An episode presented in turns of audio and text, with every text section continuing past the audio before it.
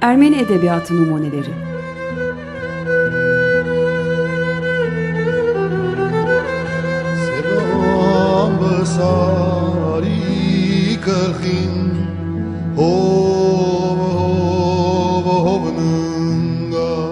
Hazırlayanlar Paylin ve Yetvart Tomasyan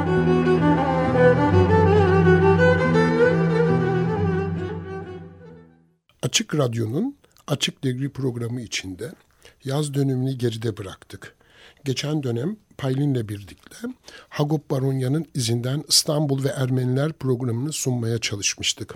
Şimdi yeni dönemde, kış döneminde bu ilk programımız. Daha önce de sunmaya çalıştığımız Ermeni Edebiyatı Numuneleri başlıklı programla karşınızdayız. Yine beraberiz. Merhaba. Açık Radyo'nun Açık Devri programından merhaba.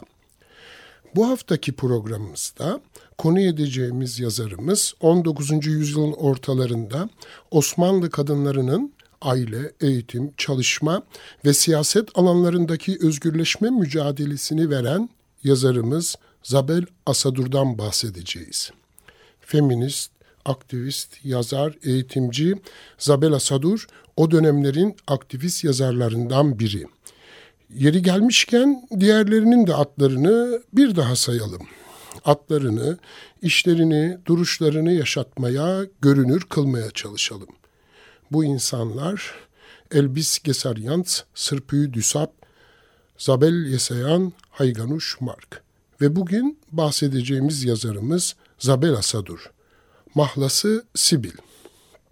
Evlenmeden önceki soyadıyla Zabel Hancıyan şiirleriyle, romanlarıyla, çevirileriyle, dil bilgisi, ders kitapları, edebiyat kitaplarıyla modern Ermenice'nin yerleşmesinde önemli rol oynamış yazarlardan biri. Bu uğraşları kadın hakları aktivisti kimliğiyle tarih sahnesinde kendisini daha da önemsiyoruz. Yeni dönemin ilk Ermeni Edebiyatı Numuneli programımızı ona Osmanlı Kadın Hareketi'nin ve Ermeni edebiyatının önemli isimlerinden Zabil Asadur'a, Sibil'e ayırdık. Zabil Asadur'u Aras Yayıncılığı'nın 2006 yılında yayınladığı Lerna Ekmekçioğlu ve Melisa Bilal'ın beraber derlediği Bir Adalet Feryadı, Osmanlı'dan Türkiye'ye Beş Ermeni Feminist Yazar kitabında diğer e, feminist yazarların yanı sıra tanışmıştık. Daha sonra 2012 yılında bugün adını programımıza ödünç aldığımız Sarkis Srens'in 1913'te Osmanlıca'ya kazandırdığı 8 öykü yazarının öykülerinin çevirilerinin yayınlandığı, içinde Zabel Asadur'un da iki öyküsünün bulunduğu kitaptaki seçkiden Serena adlı öyküsünü okumaya çalışacağız. Öyküyü okumaya başlamadan önce Sarkis Srens'in öykü seçkisine bir beğence gönderen Servet-i Fünun edebiyatının başlıca temsilcilerinden şair ve yazar Süleyman Nazif'in kaleme aldığı beğencisinin ilk satırlarını sizlerle paylaşmak istedik. Süleyman Nazif şöyle diyor. Bir Osmanlı Türk'ü ve bu toprağın evladı sıfatıyla yüzüm kızarmadan itiraf edemeyeceğim. Siz Servet-i Fünun'da Ermeni edebiyatından numuneler çevirip yayınlayana kadar ben birçok ırktaşım gibi Ermeni edebiyatından habersizdim. Bizimle aynı göğün altında yaşayan ve çalışan bir Ermeni cemaati hem de gözü açık, hassas ve aydın bir Ermeni cemaati olduğunu biliyordum. Fakat bu ırkın ortak vicdanı yani edebiyatının biçim ve derecesinden bir haberdim.'' Siz bu takdirde şayan çalışmanızla bu cehaletimi ortadan kaldırdınız. Teşekkür ederim. Süleyman Nafiz'in yazısı devam ediyor. Biz bu kadar yeter addedip Zabel Asadur'un hayat hikayesine geçelim ve sonra Selena adlı öyküsünü okuyalım. Zabel Asadur, Sibil İstanbul, Üsküdar'da 1863'te doğdu. 1879'da Üsküdar'daki Cemeran Okulu'nu bitirdi.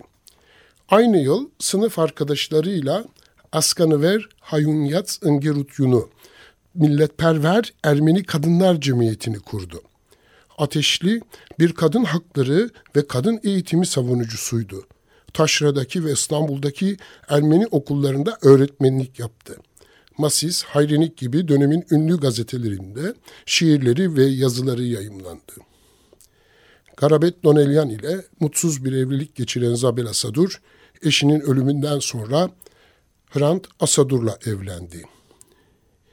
Şiirlerinde özellikle aşk, yurt sevgisi ve insani yüce duygular üzerinde yoğunlaşan, yarı romantik, yarı gerçekçi bir üslup ile lirik ve epik bir tarz benimsedi. Bu özelliğiyle romantizmden gerçekçiliğe geçiş döneminin önemli kalemlerinden biri olarak kabul gördü. Eşi Hrant Asadur'la birlikte Ermeni dili ve edebiyatıyla ilgili ders kitapları hazırladı. Bunlardan biri olan Tankaran, günümüzde İstanbul'daki Ermeni okullarında edebiyat ders kitabı olarak kullanılmaya devam ediyor. Birinci Dünya Savaşı'ndan sonra İstanbul'da kalarak Ermeni okullarında öğretmenlik yapmayı sürdüren Sivil, 1934'te hayatını kaybetti ve Şişli Ermeni mezarlığına defnedildi. Şimdi sıra geldi Zabel Asadur'un Selena adlı öyküsünü okumaya. Serena İstanbul'a geleli ancak bir sene olmasına rağmen hüzünlü ve ümitsiz memleketini bir çiçek demeti gibi kokan bereketli ve latif Bursa'yı hayal ediyordu. Beyoğlu'nun en meşhur sokaklarından birinde gösterişli bir evin kalın perdelerin arkasında hüzünlü oturmuş, bir takım mektupların ve fotoğrafların tükenmez sayfalarını öfkeli bir hareketle yoklarken aklı penceresinden Setbaşı Deresi'nin yosunlu kayaların geniş gedikleri arasından şelale sesleri işitilen evine gidiyor ve yeşil bir parmakla boya gösteren şahnisinin düşündürüyordu. Oradan geceleri bütün şehir mükellef bir düğün evi gibi kandiller ve lambalarla aydınlatılmış görünürdü. Keşiş Dağı'nın doruğuna ateşli bir taç gibi şaşağa veren sabah güneşini hatırlıyor ve şimdi düz, tam karşıda hisar gibi dikilen binanın simsiyah duvarına bakıyordu. Buradaysa ışıklar pek geç yakılıyor ve kat kat perdelerin arkasından cenaze feneri gibi sönük ve solgun görünüyordu. Evini, barkını, ailesini, yakınlarını, taliplerini, neden her şeyi geride bırakıp gelmişti. Yakınları sevgili babasının vefatından duyduğu gam ve kedere dayanamayarak matemin birinci senesini inziva halinde geçirmek için uzaklaşıyor zannetmişlerdi. Hakikaten de Serena babasının vefatından iki ay sonra memleketini bırakarak bütün yazı Kadıköy'de annesiyle birlikte basit ve sade bir yaz içinde geçirdikten sonra bahar başlarında evlerini Beyoğlu'na taşımıştı. İkametgahlarını değiştirdikleri gibi hayat tarzlarını da değiştirmişlerdi. Bütün bu değişikliklerde annesinin söz hakkı yoktu.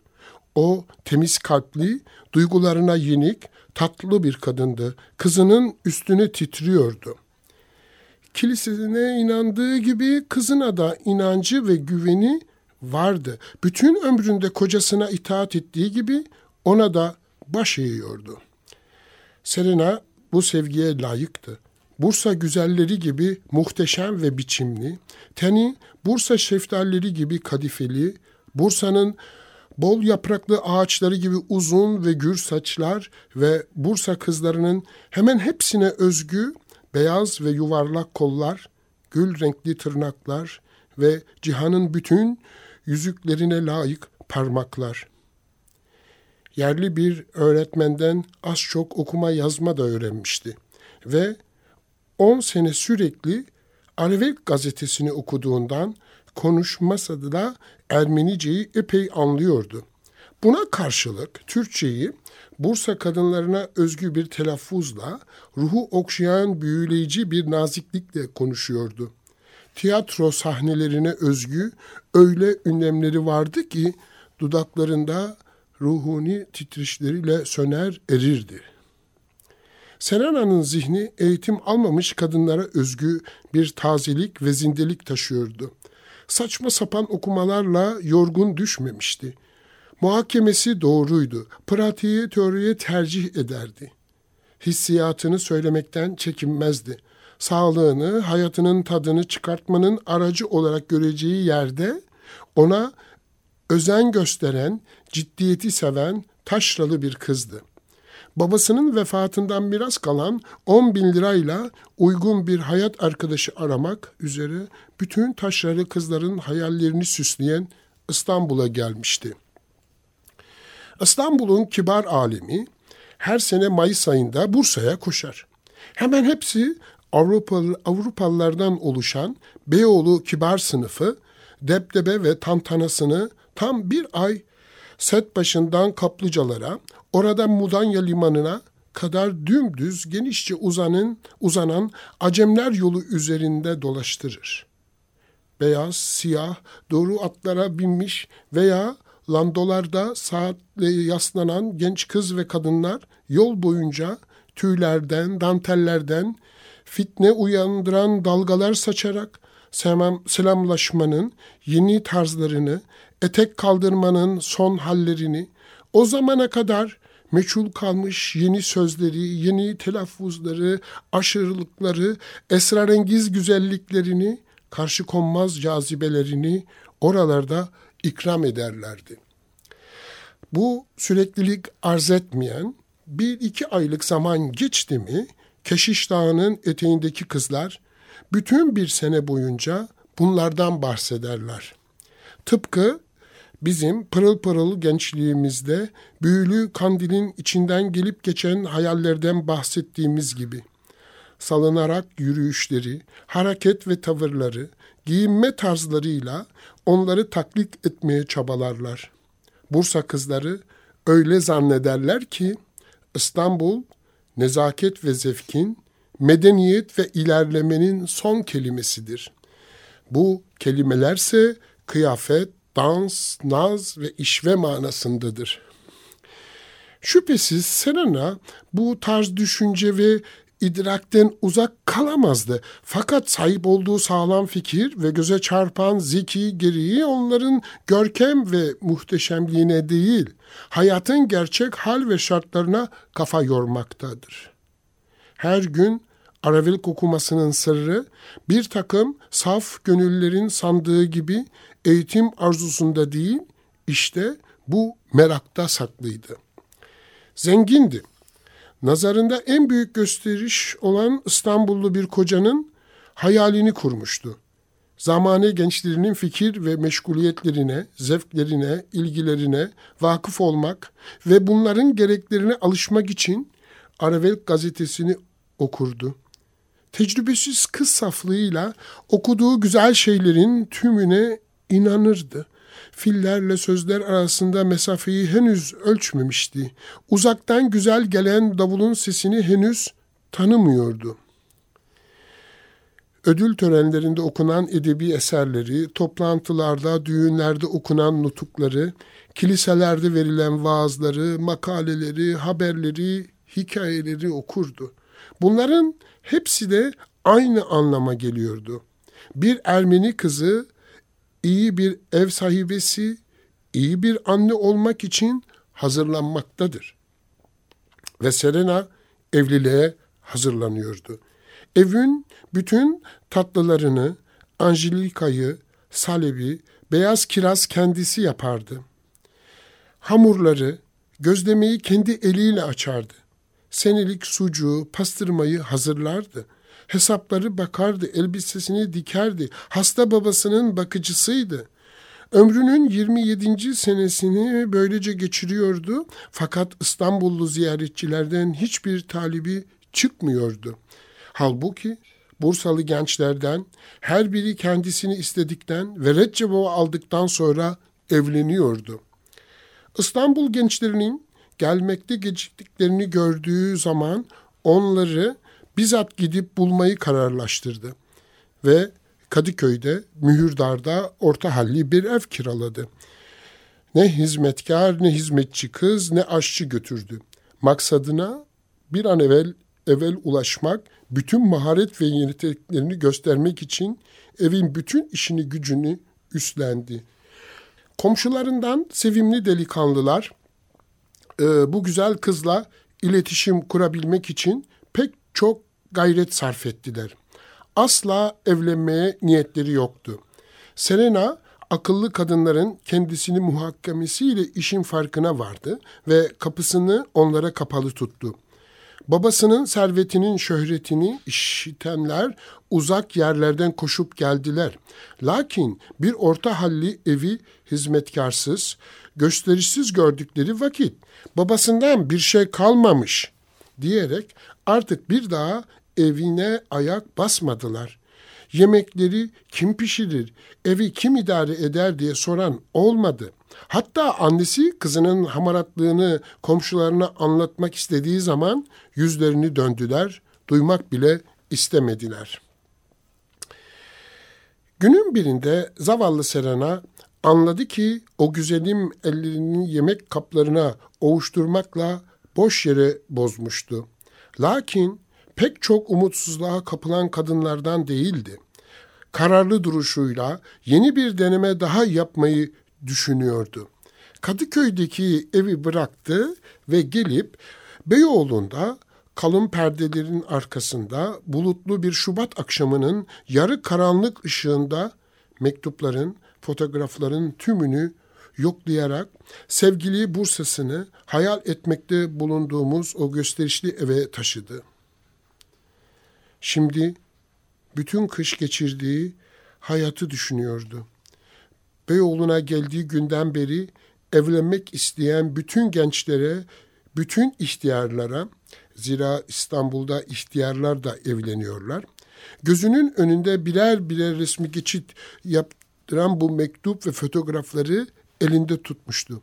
Doktorlar, avukatlar, tüccarlar, memurlar, her sınıftan, her halden ve her cinsten ve hatta Kadıköy'de oturduğu sırada yüzüne bile bakmayanlar şimdi ayakları altında sürünüyorlardı.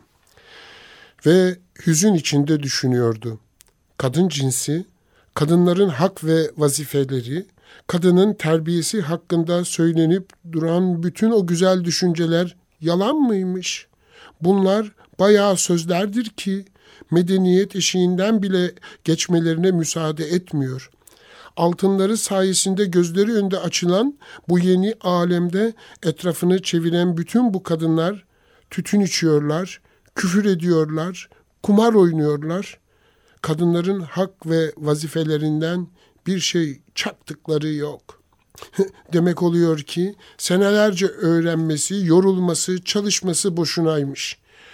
Hiç kimse aile için beslediği büyük sevgiyi fedakarca kendini paralamasını takdir etmek istememişti. Ve bütün bu namlı efendiler bir dilenci, parasının etrafında dolaşan birer sefil, birer çingeneydi. Makale yazarları ve doktorlar tümü birer şarlatan, birer yalancıydı. Kendisiyle alay etmişlerdi. Meğerse İstanbul'da bir kızın kıymeti, terbiyesi ancak ve ancak para sahibi olmasıymış. Bu efendiler kendi şahsıyla evlenmek istemiyorlardı. Mal mülk bakımından fakir ve zayıf göründüğü zaman kendisini küçümsememişler miydi? Kadınlığı ruhunda yaralı, emelleri aldatılmış, bütün soylu bildikleri, merak ettikleri hakkında beslediği prensipler sarsılmış halde yerinden kalktı. Bütün bu yalancı mektuplar, bu sahte maskeli fotoğraflar, hayatın en büyük acısı, hayal kırıklığıyla kendisine azap veren bu şehirde durmasına imkan bırakmadılar. Kendisiyle alay edenlerle evlenme sırası şimdi ona gelmişti. Ve gitti o yalvaran sözlerin, o yaltaklanan bakışların hepsini sobaya attı. Alev, onların son parçalarını yakıp kül edinceye kadar orada bekledi. O sırada annesi odanın kapısını açıp içeri girdi. ''Ah kızım, karanlıkta ne yapıyorsun? Şu sobanın ateşini seyrediyorum. Görüyor musun? Karanlıktan aydınlık ve aydınlıktan karanlık doğuyor. Sonra ilave etti. Anne, gözün aydın. Kararımı verdim. Yarınki vapurla gideceğiz. Bursa'ya döneceğiz. Zabela Sadur'un hikaye burada son buluyor. Serena adlı hikayesi burada son buluyor. Öyküsünü okuduğumuz e, Zabela Sadur için Fecri Ati topluluğunun kurucularından Şahabettin Süleyman ise kaleme aldığı beğencesinin sonunu şöyle bağlar. Sözü Zabel Asadur'a getirir ve der ki, biz onunla adım adım gündelik hayattan uzaklaşarak başka başka mizaçlar kazanan, bizden bilinmez olacak kadar ayrılan kadının ruhunun derinliklerinde dolaşabiliyoruz. Kadın da insandır. O da benim gibi toprağımdan yaratılmıştır.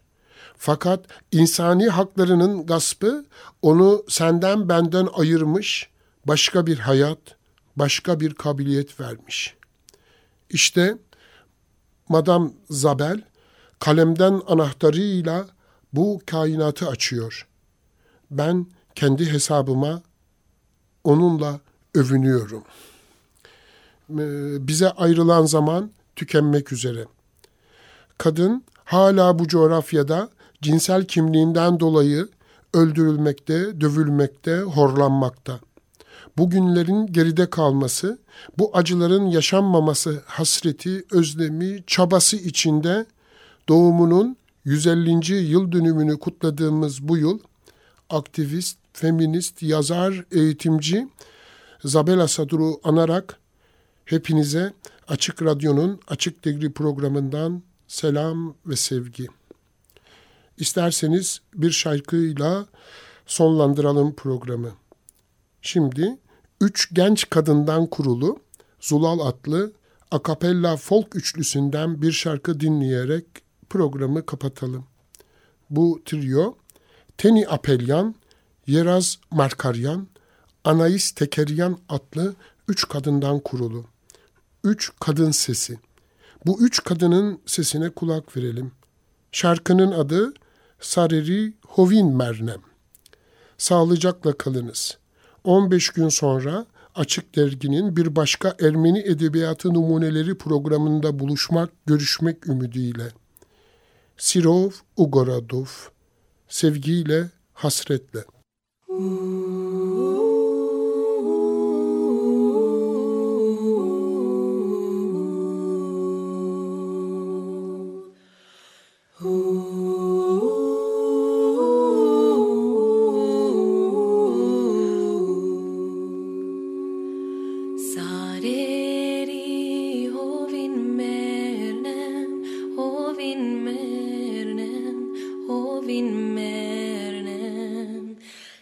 yari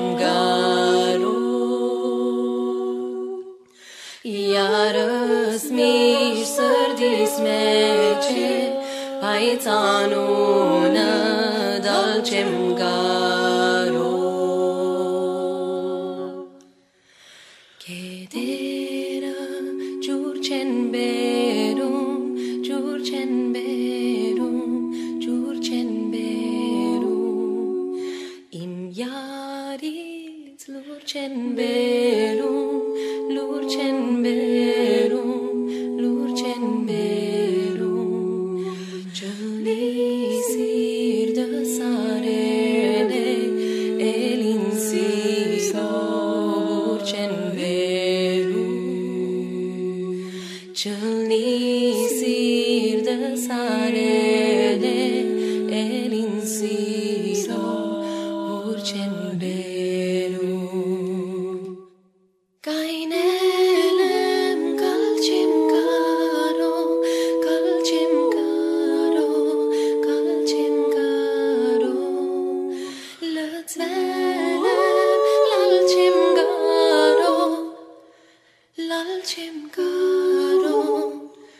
lá trên gai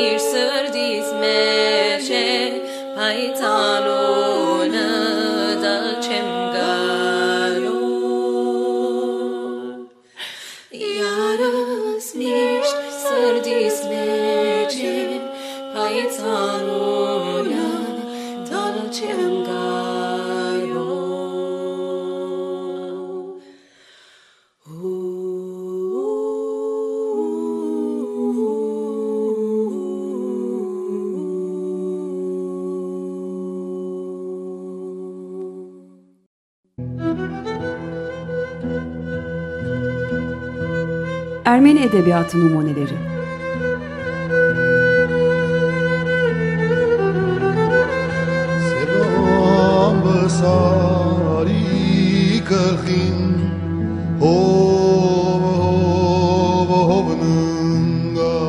Hazırlayanlar Paylin ve Yetvart Tomasyan.